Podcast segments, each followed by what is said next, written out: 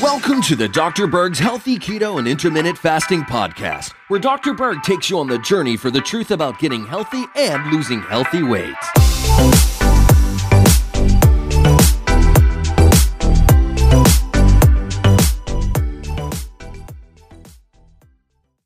So today let's talk about the spreading of cancer.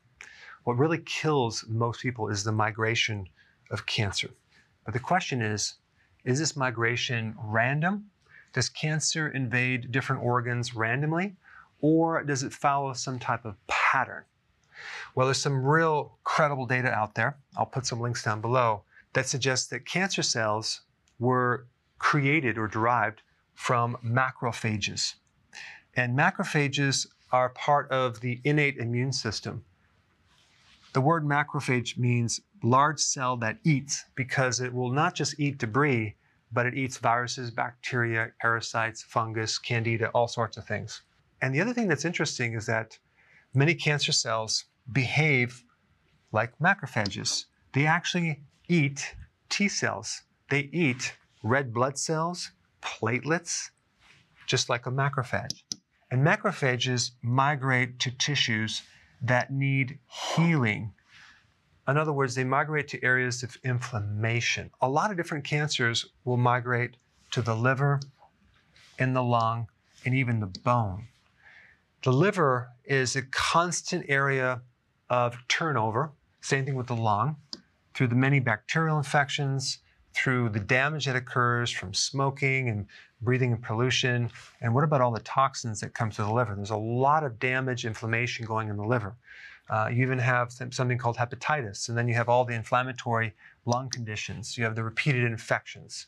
And the fact that uh, macrophages come from monocytes, which come from bone marrow, that could be another reason why there would be a spread to the bone. And the other interesting thing about breast and lung cancer is sometimes it appears in the mouth following a tooth extraction, which would be an area of inflammation, as well as migrating into the needle track after a biopsy. In fact, in practice, I remember quite a few people who had cancer who had cancer in areas of old injury and inflammation.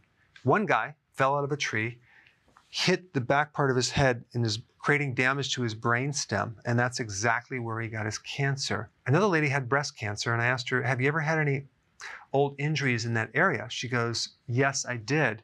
She had major trauma in that area. So cancer tends to migrate into areas of inflammation.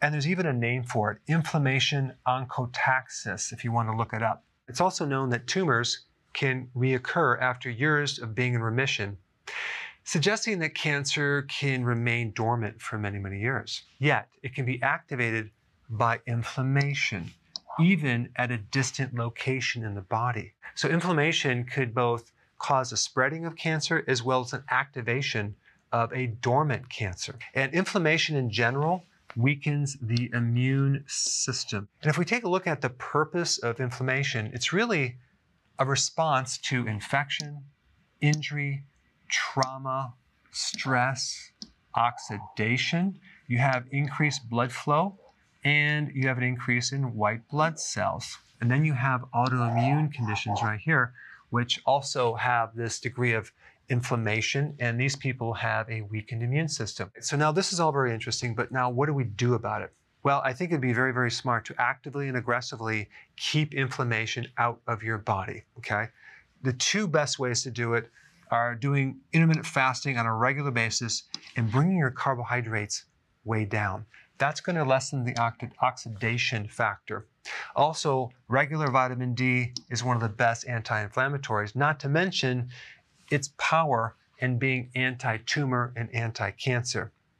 Also, NAC is a great antioxidant that can help clean up the free radical damage that inflammation creates. Because a lot of that damage is collateral damage and that can weaken the immune system as well. Stinging nettle root is one of my favorite natural plant anti inflammatories. You can also try that. Hyperbaric oxygen therapy is another great way to flood the body with oxidation because with inflammation comes hypoxia. And uh, even personally, when I do hyperbaric, Uh, every single joint in my body feels completely loose. There's no stiffness. I have no inflammation in my body. It's very, very therapeutic.